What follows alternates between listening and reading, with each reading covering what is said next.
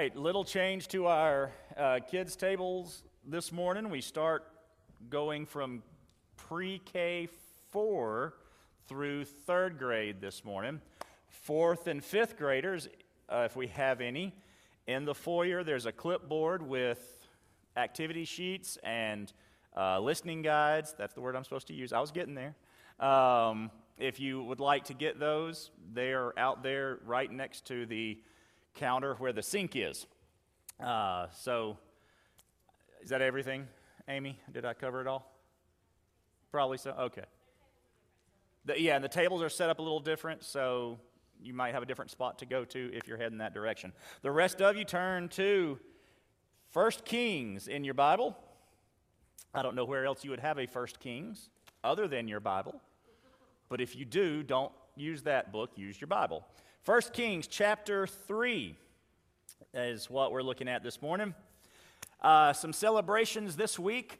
We got to host a Giant Cow team, the Giant Cow team. Giant Cow is the children's ministry that we learned about because they do uh, the, the ch- children's activities at the Southern Baptist Convention, but that's where Jaden is this summer. He's traveling literally from coast to coast nearly, uh, with Giant Cow. Um, they were in North Carolina, then they stopped here on their way to Texas. That they they're at probably wrapping up or done now. They'll be tra- traveling to California, a couple of events in LA, in the LA area. Uh, then they'll be going back to, to Texas to do some mission work, some building work there, and then they're heading to Orlando and and I think that's toward the end of the summer, and there may be some other spots. So I mean, so that they got to stay with us this week. Uh, as you know, Anna and Clara have arrived, our Leader Treks team leaders, and we're excited to have them for the next nine or ten weeks as they lead the groups that are coming in from all over the country, all the way up to Alaska. And we are about, last I knew, we're about halfway to our goal uh, to, to help our, our summer missionaries. Is that about right? Uh, we're somewhere around $1,500 last I, I heard. That was as of like Thursday. So uh, if you'd like to give to that, you can give all summer. I had somebody ask me, uh, can we still give to that? Yeah, you can do that all summer because a lot of that money won't go anywhere until the end of the summer. So you can still give to that uh, if you would like.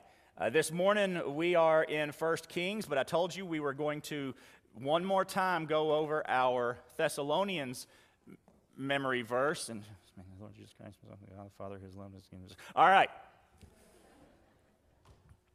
Let's try it.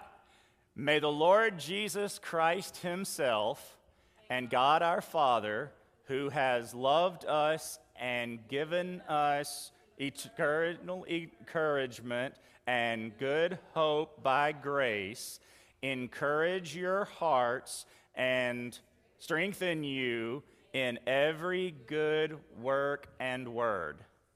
Not bad. Second Thessalonians 2 16 and 17. All right, not, not horrible. We're going to be doing, uh, uh, I think, is a, what is a really neat thing. Uh, as we move from one memory verse to the next, we're going to take the poster that's in the foyer and we're going to be moving it to the hallway uh, between the, the, the foyer and the fellowship hall. So as we move from one to the next, the, the old poster will go in there. So we're going to have a hallway of memory verses so that you can, as you're walking down the hall, I remember that one, and just kind of, you know, refresh. You don't, as, as I was talked about with other people, remembering word for word is good, but remembering the passage and what it means is maybe even better than the word for word. But Scripture says, Your word have I hid in my heart that I might not sin against you. So let's, you know, we're working on remembering it all. Our new verse in 1 Kings, it's 1 Kings 8 23, and as Amy said, we're, we're doing the one verse for the whole quarter for both key, books of Kings, 1st or 2nd Kings. This is our verse for 1st and 2nd Kings. Lord God of Israel, there is no God like you in heaven above or on earth below who keeps the gracious covenant with your servants who walk before you with all their heart. 1 Kings 8:23. There's a lot there that I believe can speak to us as we hide this word in our heart, particularly the part where uh, we as servants walk before God with all of our heart, and He, he then keeps His promise to us. You have your uh, memory cards, there's some up here as well. They're at the Connection Center and in the uh, magazine rack or whatever it is that's hanging next to that. This week we are starting in 1 Kings 3, verses 4 through 15, uh, where Solomon gets his wisdom. The right request is the title of this week's sermon. That's what we are. Uh, it's what we're looking at. Now, at this point in, in the, the, the book you've, you've read, hopefully this week, you've read first uh, chapter 1, 2, 3, 4. Did we go all the way through 5? I'm having trouble remembering now. But we, we, we kind of led up to this point. What you might remember about 1st and 2nd Kings is that it is a mixed bag of both incredible righteousness and unimaginable sinfulness. Uh, that's on the next slide, Pat. Uh, it, it, and, and Solomon actually has already shown us in chapters 1 and 2 glimpses of both. He is, he's been seeking revenge that we can discuss whether or not he should have. He is um, already uh, made a political marriage uh, with none other than Egypt, which is never been a friend, uh, uh, certainly not to that point in time, a friend of Israel. Uh, it, it, was, he's, he's just, Solomon's all over the place. And, and, and he's going to be all over the place for the rest of his time as king. And every king that comes after him is going to be all over the place. We, we have the, the good kings like Josiah who, who reinstituted worship the way it was supposed to be done, all the way to bad kings like Manasseh, who ended up sacrificing, I believe it was Manasseh, his own child. So, and, and everything in between. The truth is, when we read 1st and 2nd Kings, we're, we're reading the story of our lives. Now, we are not kings, and maybe we've not done some of the things that they have done, but we know that none of us are immune to sinfulness. None of us get it right all the time. Some of us sometimes get it righter than others, and some of us sometimes might get it wronger than others, but we're always all over the place. And that's what we see in Kings. Over and over we read, and this king did what was evil in the sight of the Lord. The one constant in Kings, in 1st and 2nd Kings, the one king that is always constant is the king of heaven. Through it all, God is righteous. And that's the message of Kings. The, the message that God is always right and that earthly kings will fail. The good ones, the great ones, will never be good enough until God puts on the throne that one king who will reign forever, reigns perfect, perfectly, and in perfection King Jesus. So that's what the Old Testament points to. That's what we anticipate with the Old Testament. But what do we walk away from as we read these narratives? And that's uh, something we need to understand as we get into it. We have gone from Paul's letters of, Dear church, I encourage you in this way. You're doing great this way. Let me cover some things you need to get to, you need to work on. Love, Paul.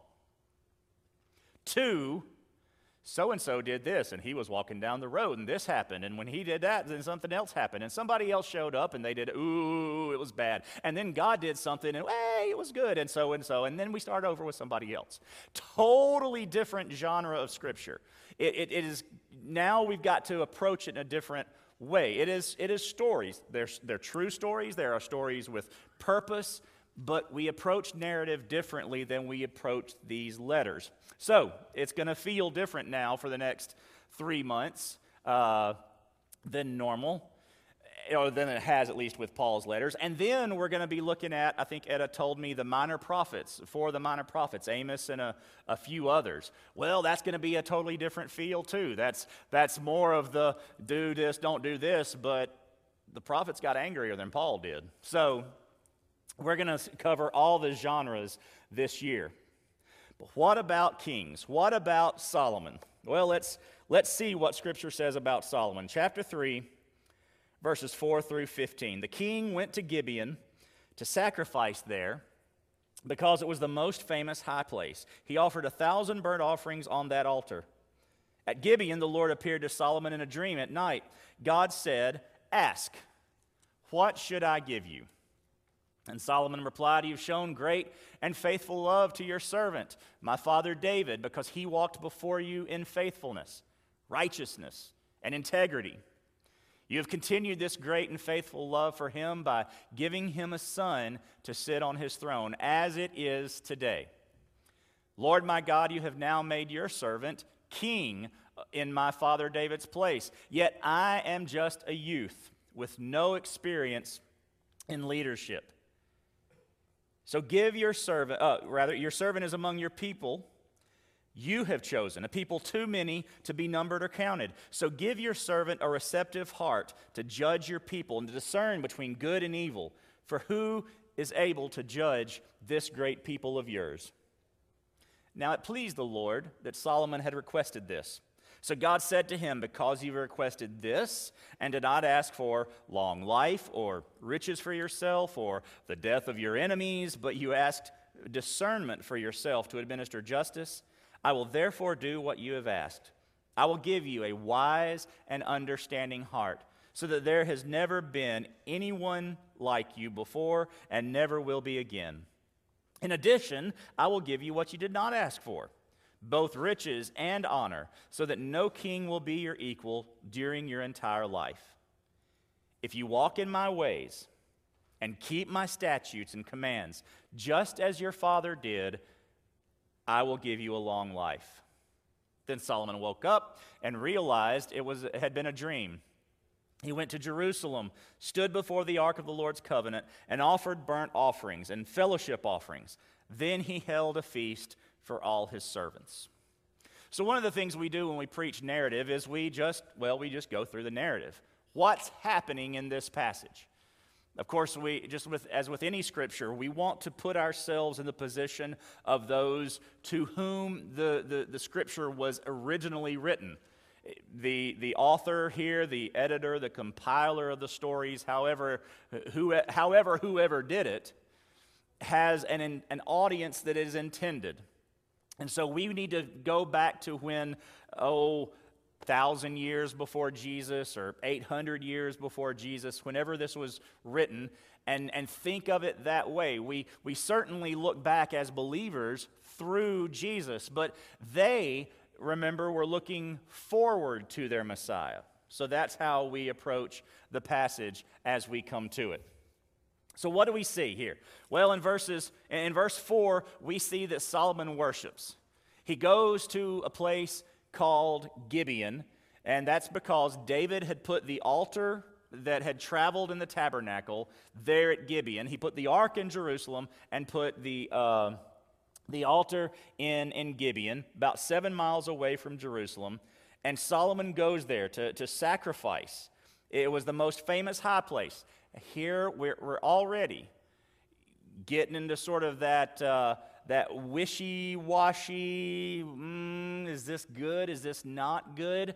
It's acceptable now that, that Solomon is going to this high place, but over and over throughout Kings, they are told to tear down the high places. As a matter of fact, Joshua was told to uh, tear them down. Israel was told, when you move into the promised land, tear down their, their high places, tear down their Asherah poles. All the ways that they worship their pagan gods, get rid of. Solomon's going to this high place. Right now, it's okay, but it's going to get to where Solomon doesn't think it matters where he goes. He's going to marry a whole bunch of folks, a whole bunch of women, let's be clear, a whole bunch of women, and they're going to worship all these other gods, and they're going to basically tell him, eh, any old high place will do. And he's going to believe that and, and live that. So already we get this foreshadowing of, of Solomon not being the wisest. Well, he hadn't been given the wisdom yet. Isn't it interesting, though, that even once he's given the wisdom, he doesn't always use it. Anybody relate? Does anybody have a, gift from, the God, from God that, that, that you know is this is what you've been told to do. This is something you're supposed to have and, and, and use for the Lord. And well, sometimes you just don't. Eh, I, nobody will admit it out loud. I get it. But I think we're all there, at least have been there. But Solomon worships. And I think that's important that, that we see that the beginning of this gift from the Lord, this, this opportunity for. Uh, for Solomon to, to, to experience something from God begins with worship. I, I think we can make a, an application here. If, if you are expecting God to work in your life, if you're expecting to hear from the Lord, if, if you're praying for something right now, but your life does not include regular worship, what makes you think God's going to give that to you? you don't give him what he requires, what you should want to give him, why should he then give you this thing you're asking him for? If you're wanting to serve the Lord, if you're wanting the Lord to bless you and to hear you and answer your prayers, start with worship and see what God says after that. Verse 5, we see that God makes this offer. Now, did, did Solomon go expecting God to give him something? I don't, I don't think he did. I think he was going to Gibeon simply to worship. And when he gets there and goes to sleep, God shows up. And he says, What should I give you? Ask, Solomon. Name it, Solomon. What should I give you? That is a completely open ended uh, offer. What do you want? Whew. Do I have a list? Yeah. God shows up and, and, and, and I'll, go, I'll get three wishes, I'll only get one. So it's not that kind of genie. God says, ask, and you'll get it. Well, Solomon's already proven himself to be a pretty smart cat. He, he, he could have asked for anything. I think he was smart enough to see that while this offer was completely open ended, it was not just an offer, it was also a test.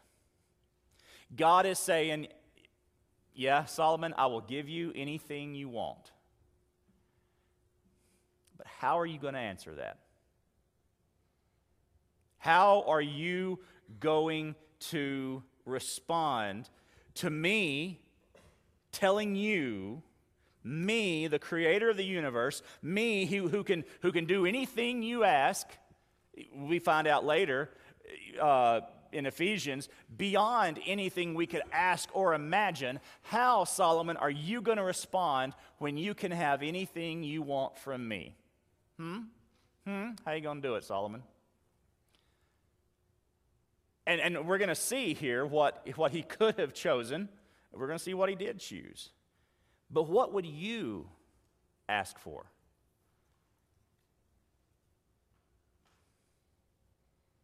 The Lord says, I'll give you anything you want. What would it be? Well, we're going to get to that toward the end, but keep that bumping around in your mind. So Solomon worships, God offers, then Solomon requests, verses 6 through 9. he, we see what Solomon says he wants. Solomon replied with worship. Tells God, you, you have taken care of me. You have been, uh, or, or, David, uh, you've shown faithful love to him. He walked before you in faithfulness, righteousness, and integrity. Did David always do that? The answer is no.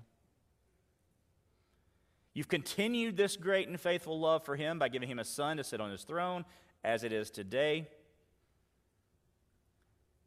You've made your servant king in my father's David's pl- uh, place. He says, But I'm just a youth, no experience in leadership.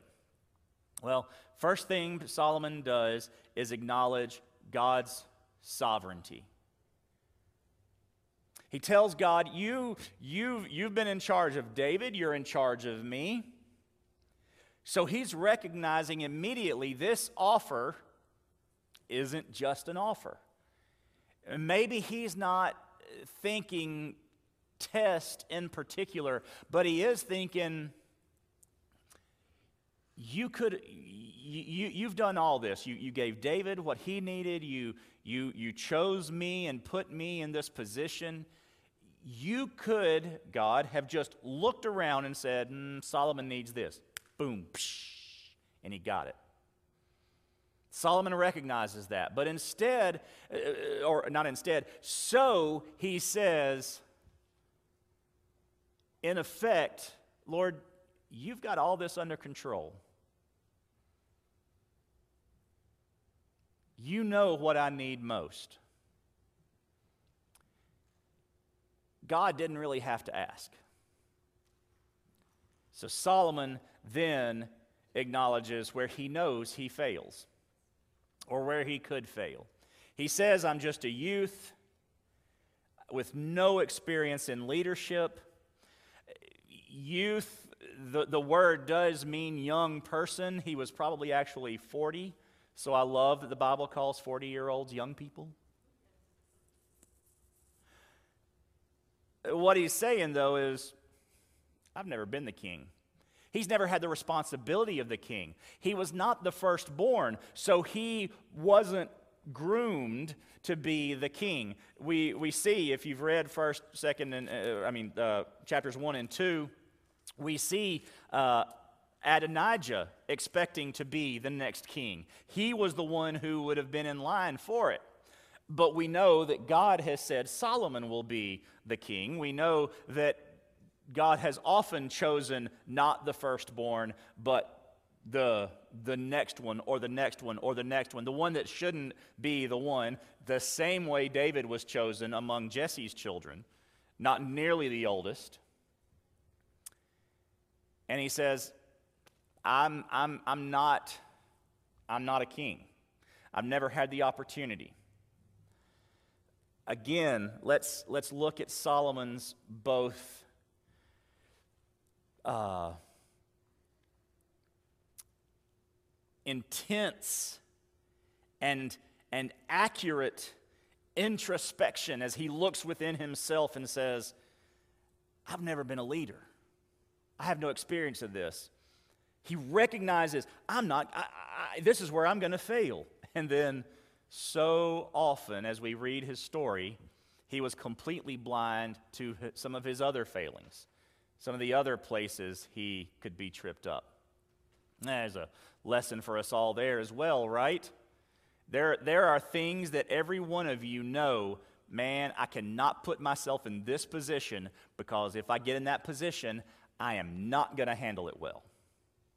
And yet there are other places where we don't handle it well that we just, ah, la, la, la, la, yeah, this is fine. No, nothing wrong here. I'll be, ah, and when we're in the middle of sin and we, it's our own fault, but we just, we're blind to the fact, apparently, that that's a place of entrapment for us. He acknowledges God's sovereignty, he acknowledges his own failings, and then he says, so give your servant a receptive heart to judge your people and to, to discern between good and evil. For who is able to judge, to judge this great people of yours? A receptive heart is an obedient heart. He's literally asking for a heart that hears. In the Old Testament, when we hear God, it is expected, it is just an immediate result that we would obey God. To hear is to obey. Listen, Israel, listen to my voice, God would say. Why? Because they needed to hear it and therefore they would obey it. You did not listen to me. How do we know? You didn't obey. Listening, hearing equals obedience. What Solomon is asking for is that when the time comes to lead, when the time comes to judge, when the time comes to know good and evil and what he should do and how he should lead, what he is asking for is that he will hear God and be obedient to God. Now, we talk about Solomon's wisdom. That's what we reference this as. What we should be talking about is Solomon's obedience, the wisdom to obey. He asks for this, and if you read on in uh, chapter 3, uh, verses 16 and following, you read the, the, sort of the penultimate story of Solomon's wisdom, how he was able to judge in a very difficult situation between two people when he had no evidence as to who was actually telling the truth. And he was able to do that because in verses 10 through 14, God answered. God gave him the ability to discern. God gave him the wisdom that he asked for. And he begins saying, Now it pleased the Lord that Solomon had requested this. Oh, that more of my responses came with a narrator's voice above me saying, And it pleased the Lord that Michael, fill in the blank. I'm afraid my narrator, more often than not, says, Boy, God's just shaking his head at you. Michael did not do what the Lord would have preferred. Michael did not obey. I got it, narrator. You know? In this case, it pleased God. God is pleased when we ask for the right things. And that should be simple, right? That, that should be a, a, a duh moment. And yet, we, we, we have the idea sometimes that I can't ask God for something. Well, if we're asking for the right things, I believe there are some Bible verses that, that go with this idea. We can jump to the New Testament when it sa- where uh, Jesus says, if, if what father among you that if his uh, son asked for bread, would he would give him a stone, or, or if the son asked for a fish, he would give him a, a snake. So, even more so, when you ask your father in heaven, for good things, he will, he will give them to you. Old Testament, if, if we focus on the Lord, he will give us the desires of our heart. How can we know that if we focus on Him, He will give us our, the desires of our heart? Because our desires will be His desires if we're focused on Him. You see how, how that works? The Lord God is pleased when we ask for the right things. How do we know what the right things are to ask for? Well, we spend time with God. Your, your, your children, if you've had any, know, and you know by the way they ask the question. They know when they are asking for things that, that you want to give them versus things that you aren't going to give them. Daddy, can we have, can we eat lunch now? Sure, it's lunchtime. Let's eat lunch. Versus, Daddy, can we go to Chuck E. Cheese for lunch? You know why they ask it that way? Because the answer to Chuck E. Cheese is always no. Because we don't need to go to a germ factory for lunch to eat mediocre or worse pizza. You know, it's just, Sorry if you're a big fan of Chuck E. Cheese, maybe the founder or an employee or something, I apologize. Not my favorite. But we know, the, we, we know when we ask the question whether or not we're asking for something that's in God's will or not in God's will. Right? God is pleased when we ask according to his will. And he hears uh, Solomon's request and he is pleased because God knows that wisdom is always available. God is always willing to make us wiser. That's just discipleship. That's just us spending time in His Word. It, it's what the Holy Spirit will lead us to if we spend time in God's Word. Lead us into all truth, wisdom, it's always available. And, and, God is pleased because, and He even explains it to him. He, he kind of lays it out in verses 11. Uh, uh, in verse 11, He said, You could have requested long life or riches for yourself or the death of your enemies. Now, now God is not saying that those requ- requests were equal to wisdom. He's also not saying that those requests were acceptable by any means. All he's saying is, you know what, Solomon? You could have asked for some okay things or some extremely stupid things. You could have asked for a long life. You could have asked for uh, riches. You could have asked me to kill all your enemies. Not saying he would have done it, but that could have been a request. And God says, but you didn't.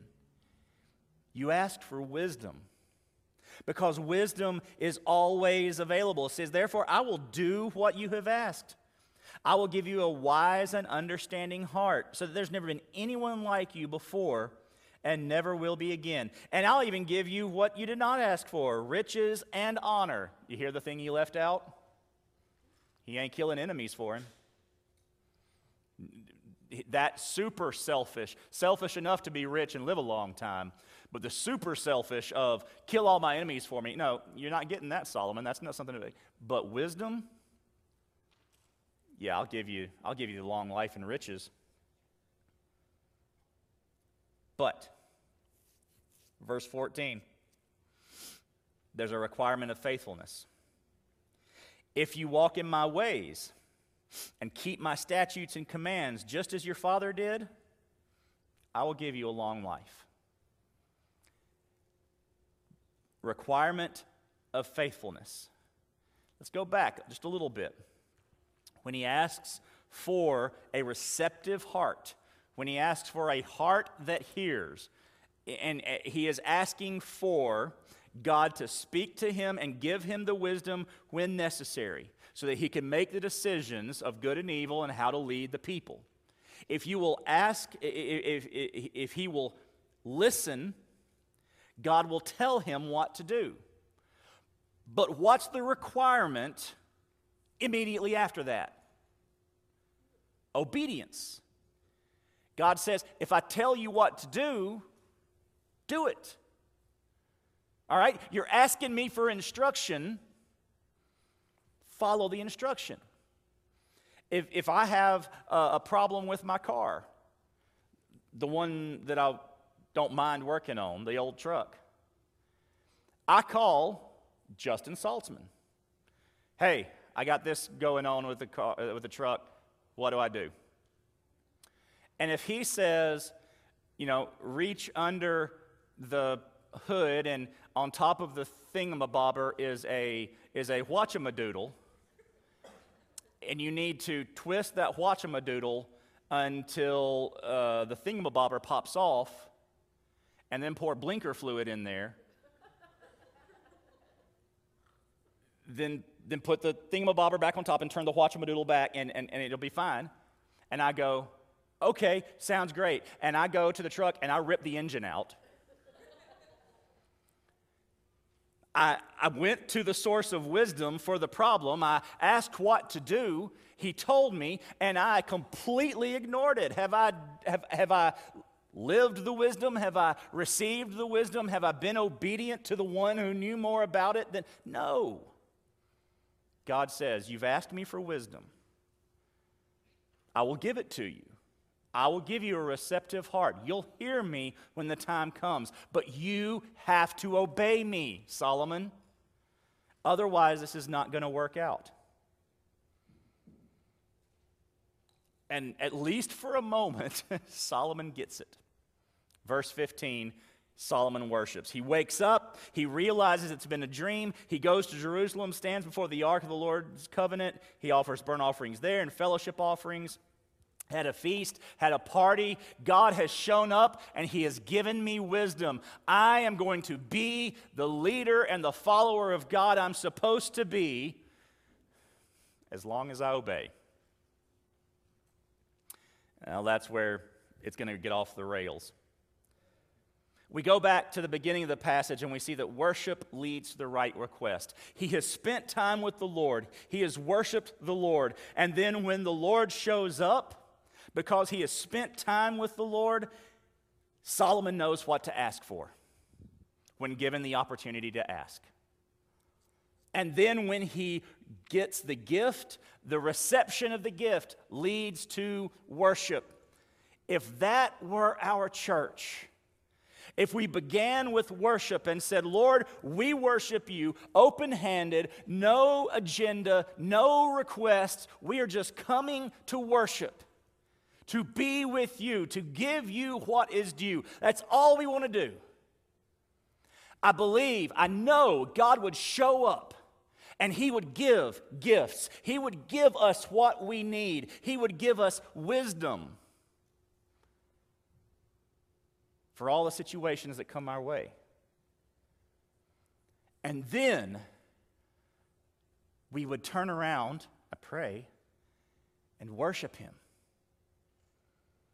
Worship would lead to the request, and then the, the gift would lead to worship. Let me put it a different way. As I said at the beginning, if we want God to act in our lives, Worship. Worship Him. See what He will do. And when He does, whatever it is He does, worship Him after. If we'll get those two things on the end right and work on that obedience there in the middle part, we don't have to worry about being God there in the middle part. He'll take care of all that. I think I have some some biblical evidence for that too, because now, number six, and finally, our church learns. Solomon worships, God offers. Solomon requests, Solomon worships. This morning, our church learns. What are some verses? The first one the fear of the Lord is the beginning of wisdom. You want wisdom? Fear the Lord. That's the beginning of it. I mean, I, I would, maybe a, a, a redneck way to put this is the smart thing to do is be scared of God first. I mean, that, that's the beginning of wisdom. Wisdom doesn't come uh, when, or doesn't even, isn't even showing itself up when we come haughtily and pridefully before the Lord, demanding that He do things for us because, I don't know, we think we're something. The fear of the Lord is beginning of wisdom. That's, that's the worship that we see Solomon do. Why do we worship? We worship the things that are bigger than us. And if God is bigger than us and, and more powerful than us, then we should fear that. We should worry that it is only by His grace that He restrains Himself to not wipe me out because I know who I am and He knows who I am. The fear of the Lord is the beginning of wisdom. Jesus said, Seek first the kingdom of God and his righteousness. Then all these things will be added to you. Then you will get all the things you need. Seek first the kingdom and his righteousness. The kingdom, the kingdom, the kingdom. Jesus talked about it. He said, I've come to bring the kingdom. The kingdom of God is at hand. His whole purpose was introducing the kingdom to people who weren't a part of the kingdom. I very intentionally wore this t shirt today, and a bunch of y'all wore it to help me. You didn't know it, but I appreciate it. Because Go Grow is just a, uh, uh, uh, uh, a dehydrated version, shrunk down into two words, of seek first the kingdom and his righteousness. We, we go, we seek the kingdom, we take the kingdom. The, the, the, if we are seeking the kingdom, we are sharing the kingdom. And we grow his righteousness the kingdom and his righteousness. Growing is our discipleship. Growing is what we do in here. We go and we grow. If we are doing that, if we are going and growing, if we are seeking the kingdom and his righteousness, if we are worshiping and looking for wisdom, God will give it. I asked at the beginning if God asked you, ask what do you want? What would you say? Well, Jesus knows who we are. And so he told us if that comes up, if you ever get that question, seek first the kingdom of God and his righteousness.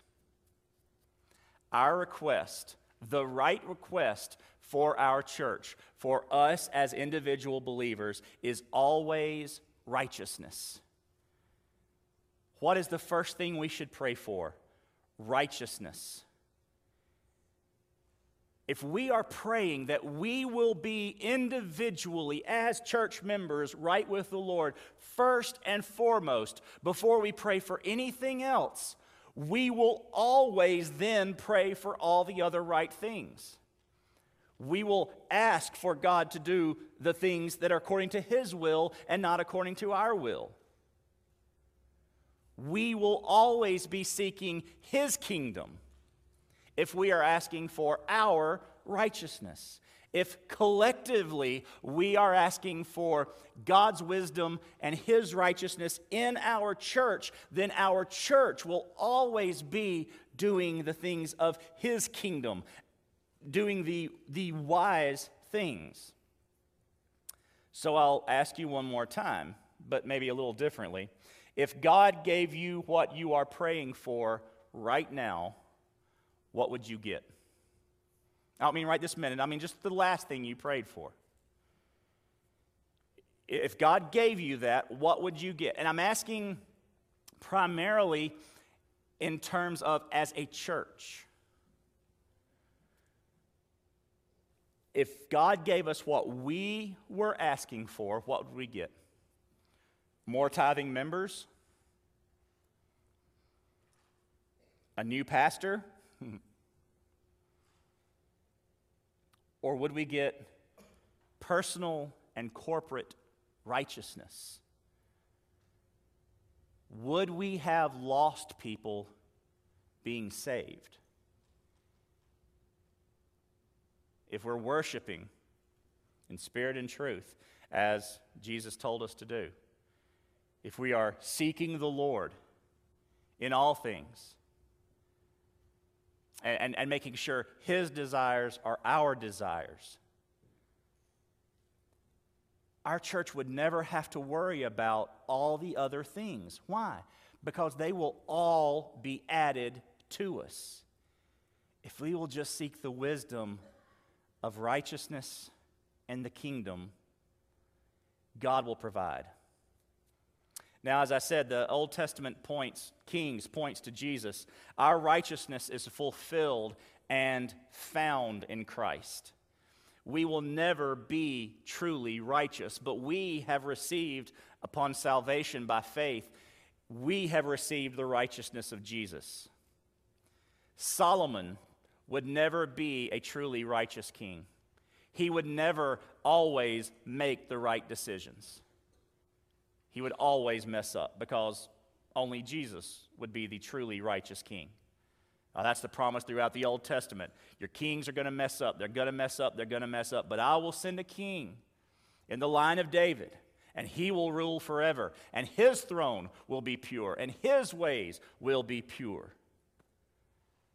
Solomon would never be truly righteous, you will never be sinlessly righteous. Because our righteousness is found only in Jesus. You'll never effort your way out of sin. You'll never work your way out of sin. You'll never defeat that temptation, at least not without 30 more popping up over here. We trust in the righteousness of Jesus. We seek first his kingdom and his righteousness. Why? Because our kingdoms fail and our righteousness fails. But Jesus never fails. His righteousness can be your righteousness. This morning, your request, your answer to God of what can I give you? What do you want? should be if you have never trusted Jesus Christ as your Savior Lord Jesus, save me.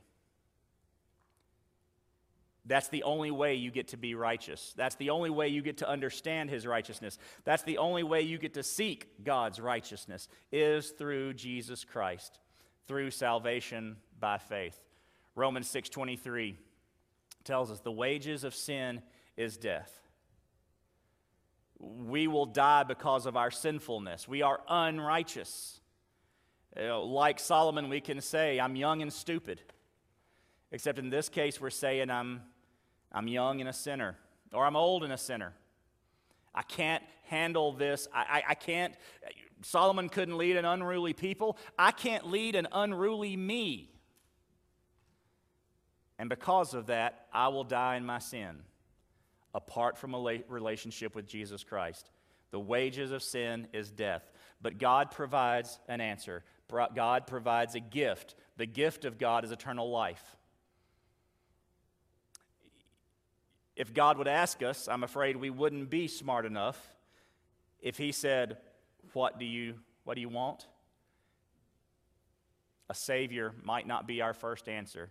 So God provided that gift without the question we have the gift of the Savior.